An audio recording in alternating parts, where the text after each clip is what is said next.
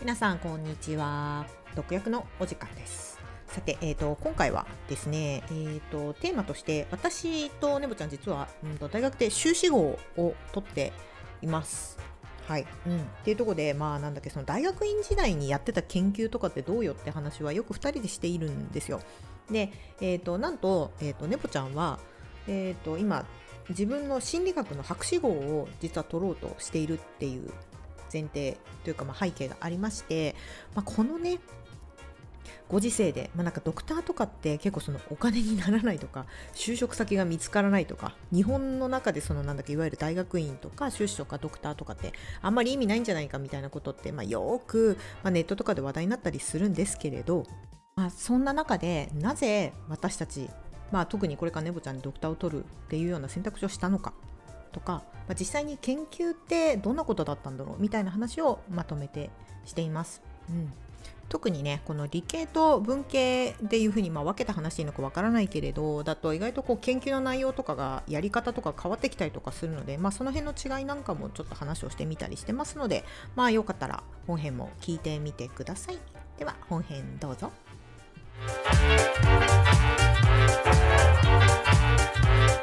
今ねぼちゃんさドクターを取ろうとしているわけじゃない、うん、で社会人ドクターっていうパターンと、そのずっと大学の中でずっと研究されてる方でやっぱちょっと見方が違うかなってすごい思う,、どっちがいいとか悪いとかではなくて、うん。うん、ずっと研究できるんだったらそっちの方がねやっぱり自分の人生かけられるからそれはそれでいいなと思うし、うん、社会人ドクターだとやっぱ一回入れてもう一回勉強したいっていう気持ちも絶対出てくるから多いよね、社会人になってもう一回勉強したいと思う人。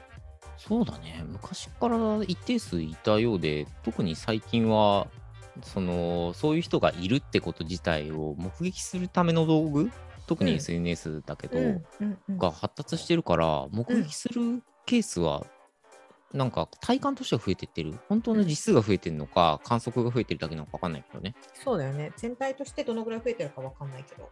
うん。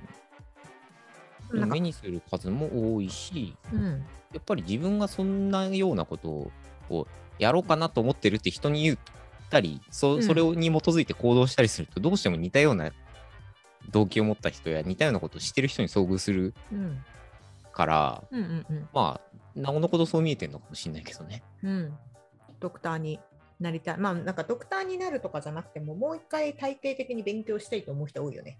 うん。そうなんだよね。うん実際ど、まあ俺もドクターがってあんま思ってなくて、実はそんなに。うんうんうん、レベルとして、うん、えー、それくらいを目指したいっていう。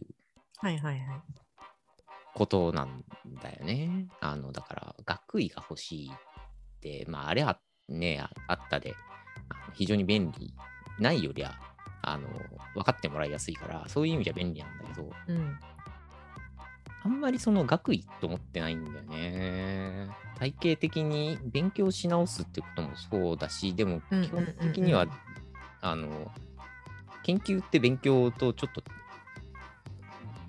御用論的には違うかなと違う違う。全然違う。あのなんか頭の使い方も全然違う、うん。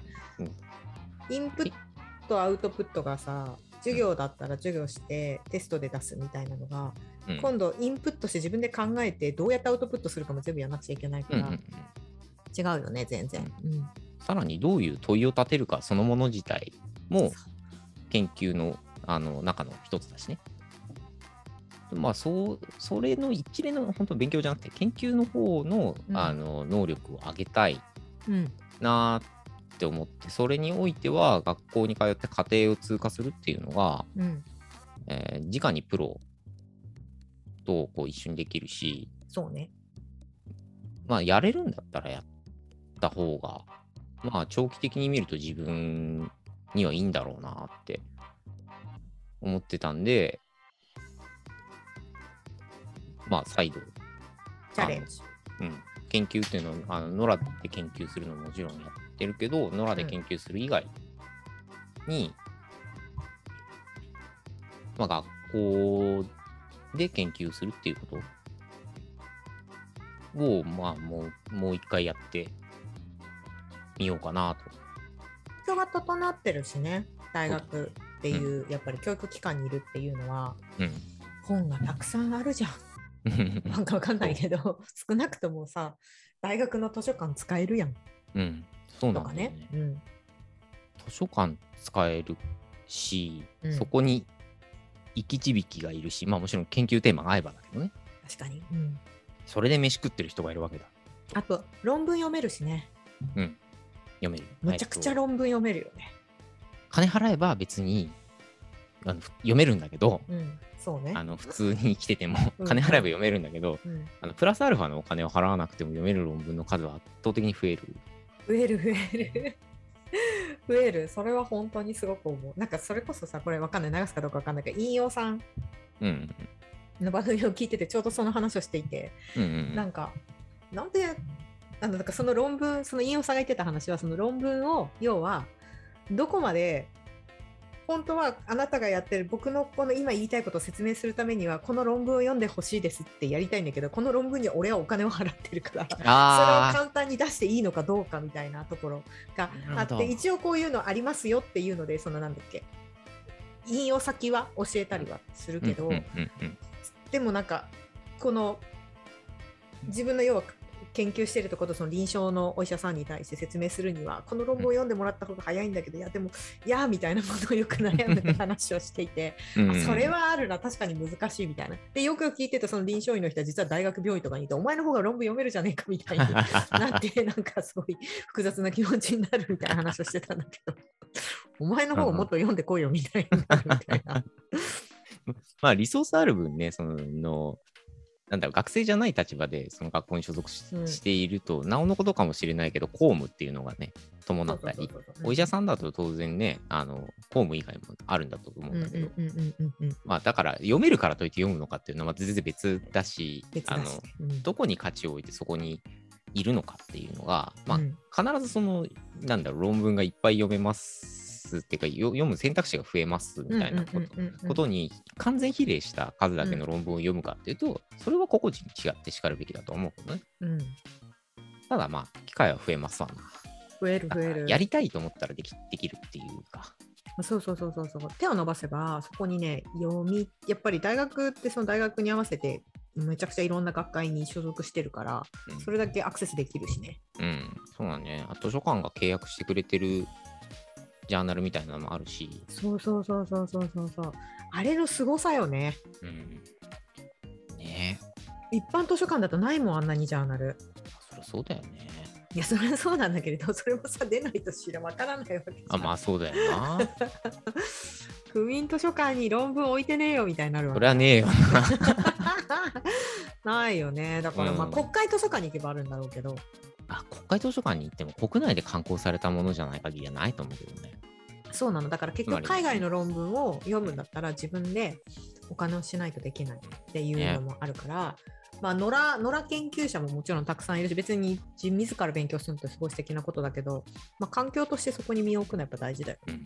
そうなんだよね。あとね、勝手に入ってくる情報が違う。ああ、なるほど。うん。うん。あのーえっとね、うん。会社員を辞めて、うん。ちょっと数ヶ月フラフラしてたのね。ランダムウォークをしてたのよ。うんだから研究を再開するんだとか考えるちょっと前ね。うん。でなんか自分何好きなんだっけとか、自分って何に反応するんだっけみたいな、なはんか、いはいはい。大事大事あの。まあ、よ、まあね、社畜生活を経て、ある意味で人間としての不干渉みたいな状態にきっとなってたんだと思うんだけど、あの、いっぱいいるよ、不干渉。あそう私よく使うけど。皆さんあの誤解を生むかもしれませんが、あくまであれですね。じそれこそさっきのさっきっていうか多分前に流したと思うけど、その自分が何が楽しいとかっていうことに関して不干渉になっちゃうのね。うんこれまとめ撮りしてるのがバレる。いいんだよ別にまとめ撮りなんかしてても。大体まとめ撮りなんだからこういうのって。まあ、というわけで前後関係を保証できないんですけど、どこかでは流れてるであろうそう流れてるだろう。話とつながってるんですけどね。我々は社畜だったっていう そうそうそう。それを起点に行き過ぎてると、ちょっと不健不健全だったねっていう話をね、したんですけど。うん、まあでもいやだからさなんだっけそのあの我々あれじゃないですかミンラボにもちょこっとだけ関わらせてもらってるじゃうないですか、んうんうんあれでねタカチンの、えー、と才能のやり方とかもいろいろあると思うんだけれど、うんうんあれ本当に答えるの難しいよね不干渉だったら。ああ、そうですな。そうですな。うん、まずそこ取っ払わないと話がなんか非常に上滑りになってしまうんだようね。んで何か言うことはできるかもしれないけど、そんなになんか大事なところまで触れないんだよね。そうね。不干渉問題。うん。そう、不干渉問題。で、ふまあ、不干渉問題の話をしたわけじゃないけど、まあ、不干渉だった時に、あの、なんか何が楽しいかなみたいな感じで、ランダムウォークをしてうんうんうん。行って、うん。で、そんな中で入ってくる情報と、うん。あのアカデミアの人と接点をある程度持つようになってから入ってくる情報って、うん持つっていうか回復するっていうか、うんうんうんうん。全然情報の種類とか性質が違うんだよねっていうことであ、あなるほど。面白い環境的なものとして、じゃあ周りに研究者あるいはその研究者を志す人だらけみたいなうんうんうんうんうん。状況下では入ってくる情報がまるで違うことも、実はあのまあメリットデメリットみたいな表現もできるから、まあ、メリットとも言える。うんまあ、あとはそのまあ、俺の目的は研究の能力を上げたいってことですけど、なんで上げたいかそれも手段であって、うん。えっ、と、知的好奇心を満たし続けないと多分いけないんだなってうん。いう感じもしていて、で死ぬまでには一冊ぐらいは本を、こう、こ古文書になるような本を、あの、本と人類に残して、土にでも埋めて、あるいはそのなんか倉庫の中にほっぽっといて、あの何百年後かの人に発掘してもらおうかなと思っていたりするんで、うん。あのそうそういう中ではある程度こう能力も欲しい必要と思ってたりする。うん。だからうん。あの手段として能力をアップさせるうん。かための過程に過程ってあのプロセスじゃなくてね。はい。あの学校の過程ね、うん。過程に入るとかっていうのも、あの選択肢の一つにしているんだけど、うんうんうんうん。あのその間じゃあ何にもなくていいのかっていうとそうではなくてやっぱそれをやってる最中とか死ぬまでの間のその、うんうんうんうん。随時随時の動きとしても、うん。やっぱり知的好奇心を満たし続けないとちょっと走り続けられないんだろうなみたいはいはい。そうね。な感覚があるんだよね。うんうんん。そういう意味で周りが研究者だらけは結構刺激がある。うん。まあ簡単にディスカッションできるしね。いろんなことね。うん。共通言語も多いし、あの共通言語が多いってことは、ある一定のところから話を始められるんで、同じ時間話すにしたって深さが違うんだよね。うんそうだね。それはわかる。で、こっちはこっちで、あの相手とは違う経験をししていたりするから、うんうんうんうん。なんか違う目線で、うん。逆にこちらも何か提供できたりできるんだよね。うんうんうんうんうんそういう意味で、あの、なんか人間同士のインタラクションとしては、まあ、ありのパターンじゃねえか、これとかっていう、方法みたいな感じもある。うん、でも自分が一番頭が使いやすいところに身を置いておくっていうのはうんうん。いいよねうん。それはそれで、楽そういう人生ほらね、あの、いろんなとこで言ってんだけど、人生は死ぬまでの壮大な暇つぶしだから。経験だからねただのね。うん。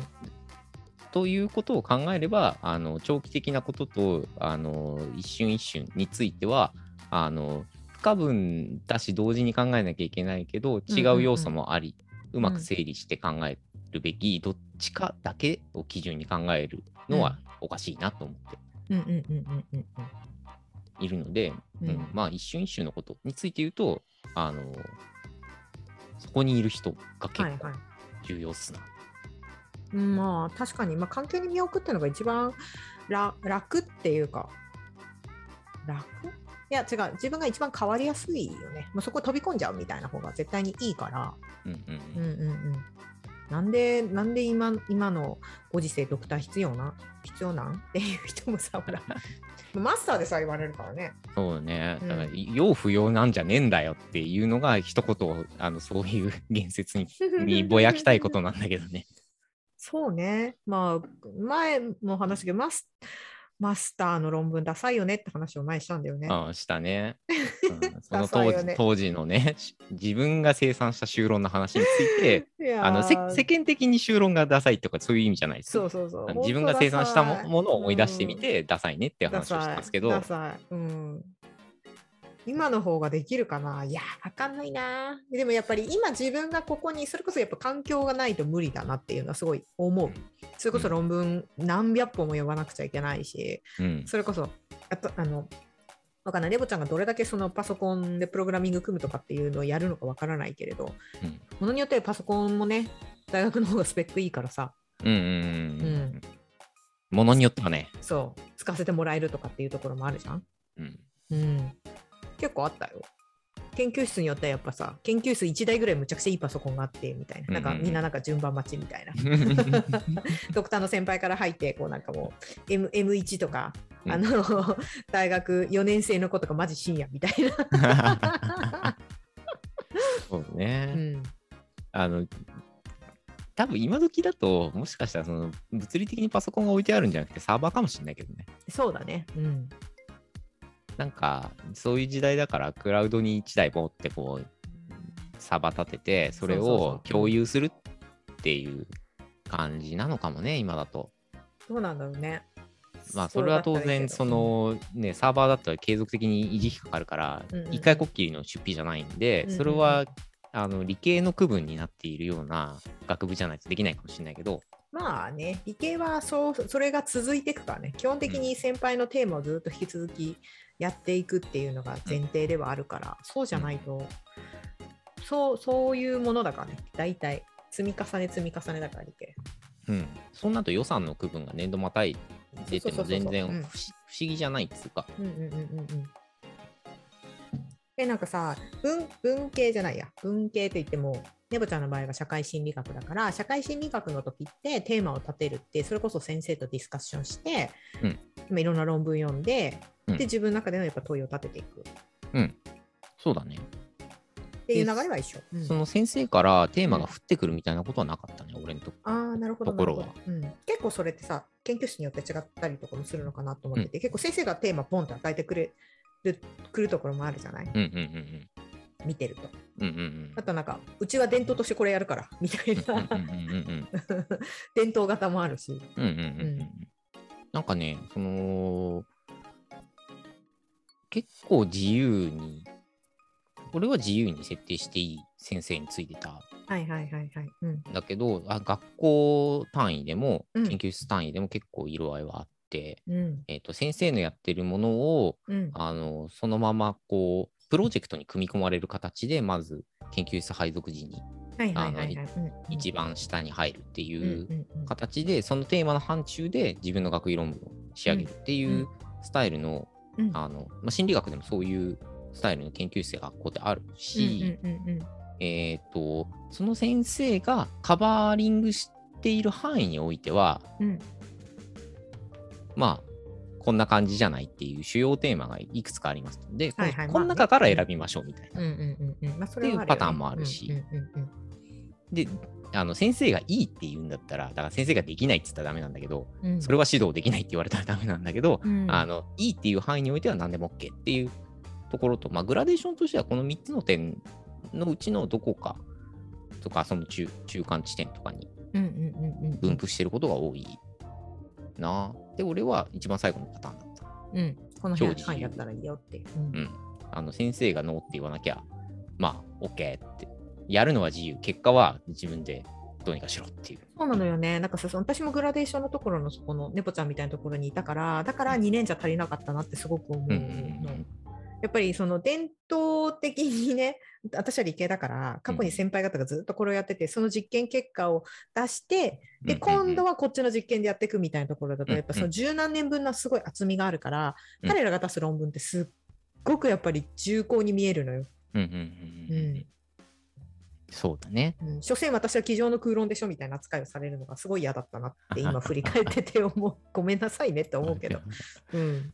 うん、まあでもそうだよね。系譜上にいるのがとてもとても分かりやすいようなあの、うんやり口の研究室だと、先輩たちがその、まあ、よくさ巨人の肩に乗るっていうじゃん。ああ、そうでね。先輩たちとかせ先生がうん直に自分が乗るべき巨人うん。だったりするから、うん。よいしょま。あよりこう実態を知っうん。どんな人かも会ったことあるし、うん。とか、うん。あの常日頃話してるから、うん。あのひ比較みたいなことをしやすくなっちゃううん。ので、うん。なんか自分の生産したものが賠償に見えてしまったり、うん。うん。うん。っていうのはな、まあ、そういう発想にはなりやすいかもしれないね。そうね。別にそんなこともなかったし今振り返れば結構新しいことやってたなって自分でも思うんだけれどやってたのは、まあやあの内容自体はしょぼいよ。内容自体はしょぼいけれど やってた発想自体としては後から見ると使われてるな、あそういうことをやっぱ考えてる人いたんだなってあの社会人になってから気づくことはあったりするんだけど、まあ、その大学の中にいるとね、うん。大学の中にいてあの枠組みの中でいて、まあ、私がいる土木っていう中で見るとやっぱりこう歴代のこう先輩方が積み重ねてきたものをやってるものの方が大きくは見えたよね。やっぱ予算も大きいし、うん。うんん。そういうところの方が、そうだな。うん、っていうのはちょっとその難しさはあるよね。だからやっぱ新しいことやる研究、基礎研究新しくするってすごいことなんだなって思うよね。そうだな。何でもそうだけど。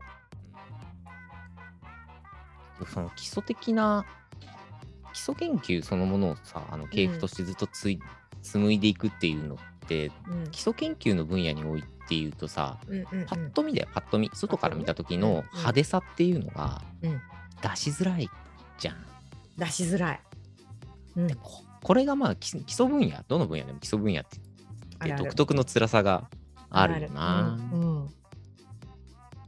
あるけどそれが意外と人類を変えるものになったりすることなんですよ、例えば発光ダイオードとかもそうだしうんうんうん何かのものを見つけたとか。うんうんうんうん何か細胞を見つけたとかっていうのも結局から基礎研究の積み重ね積み重ね積み重ね。でしかも評価されるのってだいぶ後だったりとかするからね。そうなんだよね。終わった頃あれ見てあれすごいじゃんみたいになって。だからノーベル賞ってすごい後になってから、うううそんな前の評価されるんだみたいなことってよくあるのは、そうね。うん、難しいよね。体。受賞理由がさ、うん。あのこれにつながった基礎だからみたいなそうそうそうそうそう。くらいに時間が経たないと、うん。あのなんだろうな。うん全人類が評価しました的なレベルのあの、賞を与えるのはあの厳しかったりするのかなって思うと非常にうーんな基礎に基礎研究に対する評価は評価する世間側のリテラシーを上げないと不遇なまんまなんだろうな。そうね。今、それこそ物理学賞とか取って、日本人結構じゃ毎年科学賞とか取ってるけれど、ああいう人たちでやっぱり、あそんな前なんだみたいなのが多くて、あのすっごく失礼なことかもしれないけど、うん。ご存命でよかったなみたいな。いや、なんかね、受け取れるじゃない？うん。そうだよな。ご存命であるあるいはその渡航できる？あ、まあ、コロナと関係なくさ、うんうんうんあの長距離移動ね、うん。そうそうそう。フィジカルがあのちょっと厳しいっすなーみたいになるとそれもちょっと悲しいことだしね。そうそうそうそう。もうちゃんとその賞を受けるに値することをやっていたけれど、まあね、できれば受けたいじゃない？生きてる間うん。に自分が評価されたと思って、お亡くなりなりあの死にたいと思うだろうから研究する人たちって、そういう意味では基礎研究って難しいなってすごく思う。ねうん役に立つ論みたいな話と一緒なんだけどさはいはい。うん。どどうしてもこれが何の役に立つのみたいなことを言いたがる気持ちもわかる。気持ちももちろんわかるんだけどうん。もちろんわかるけど、うん。そればっかり言ってちゃ今までの基礎研究が積み重ねてきたものは、うんあるから今まだそんなこと言ってられるけど、うん。次のそれに相当する次の基礎研究を生んでいかないとうん。先細るだけじゃんって。じゃあ10年後うん。人類は新しい応用をするための基礎を失ってたりしたら、まずくねえがってそう。いう危機感からリテラシーを上げてもらえたりしないかなっていうね。うん、まあ、あと予算を削らないでねっていう。ほんとほんと。よ 予算についてもそうよ。そのうんつまりそういう、まあ日本の事例しか知らんので、日本を例えに出すけど、その結局は何の役に立つのっていうことが説明できなきゃ予算つけませんみたいな、お金払いませんみたいな、構造になってるんだけど、ささらにその外縁にはだよ。まあ、か例えば例えば公金からうん。税金が原資の予算を想定した場合、はいはいはい。うん。こ公金から予算を交付するのであれば、交付した主うんうんうんうん。が国民にどう思われるかを気にしてたりとかさ、ああ、そうすると国民側のリ リテラシーが低いと、なんでそんなそんな役にも立たない研究に何億円も出すんだわーってああ、よくある話よね。って言い始めちゃうとさ、もうそれうんさ、国民も共犯っすよっていう。うん。大事なことだからね。うん大事な、そう、大事、だその大事さが多分わからないって、とっても悲しいよね。そこにお金を割いていかなくちゃいけない。価値があるかわわからない。すぐ要はマニーになるかわからないし、それが金の宝かどうかわからないけれど、でもやり続けることが必要だからね。うんそれが生きて、その人たちがお金を出してる間出して見ている間に出るものかわからない。うんでも自分たちの子供とか、うんうんその後の国の人たちのために投資をするっていう考え方？うんうんだそれこれもあれかもね、やっぱすぐやってすぐ反応欲しいみたいな感じそうそうそうになっちゃってるのかな。世間のその傾向がどんどん強くなってってたことの一つうんじゃないかね。そんなに、そんなに簡単に結果は出ないよっていうね、そんなに簡単に結果は出ないよっていうことをうん。知らないといけないのかもしれないね。うん。あ、そうだな。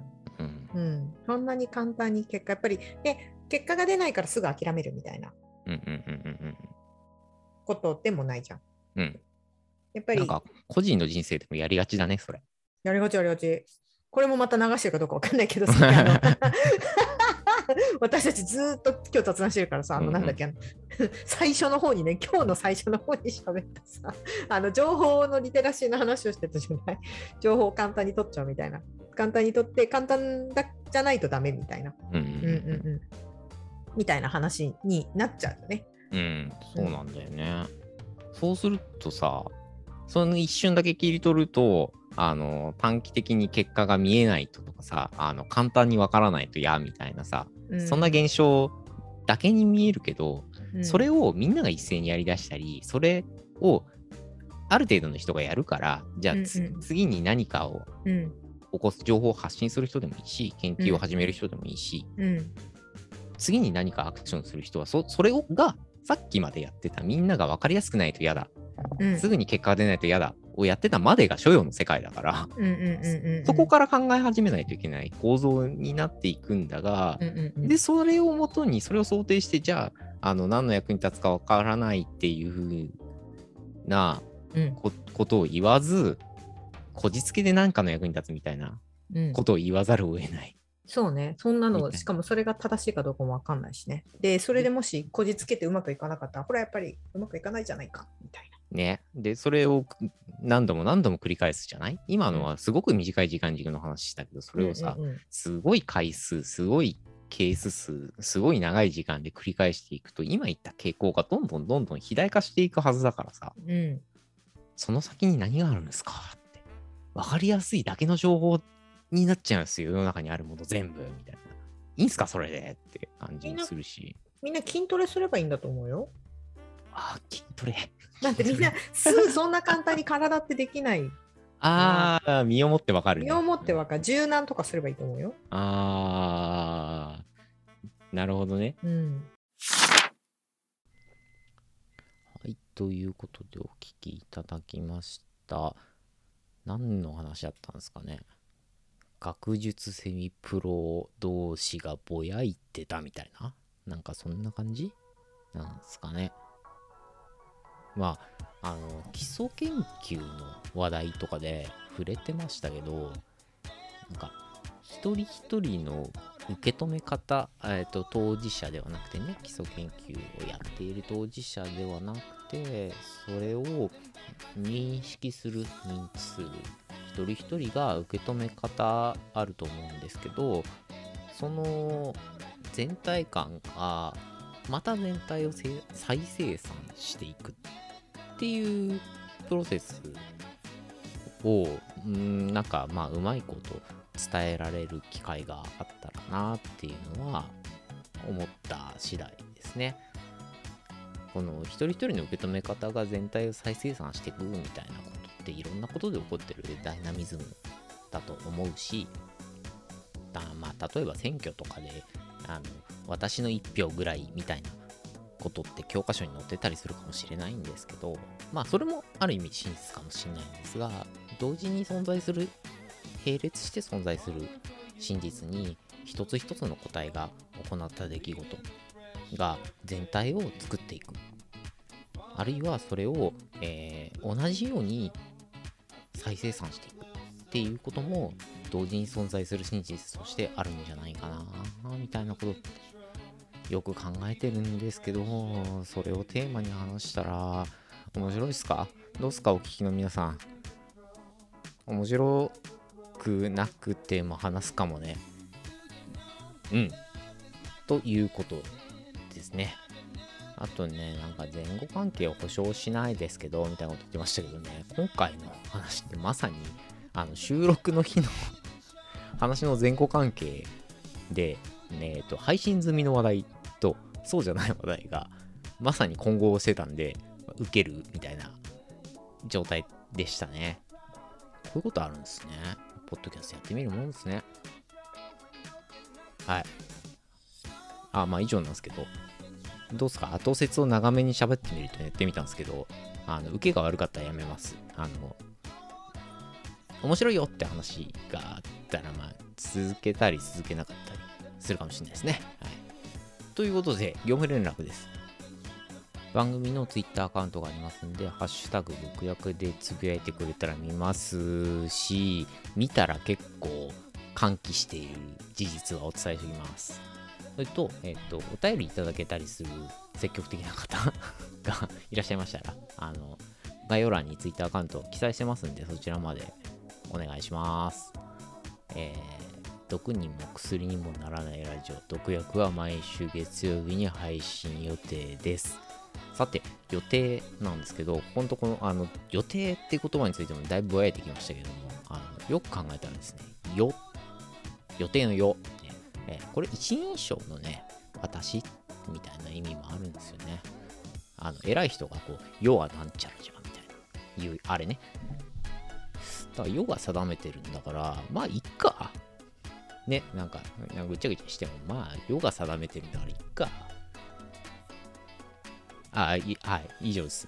で、えー、いやいや、一応ちゃんと頑張りますけどね。はい。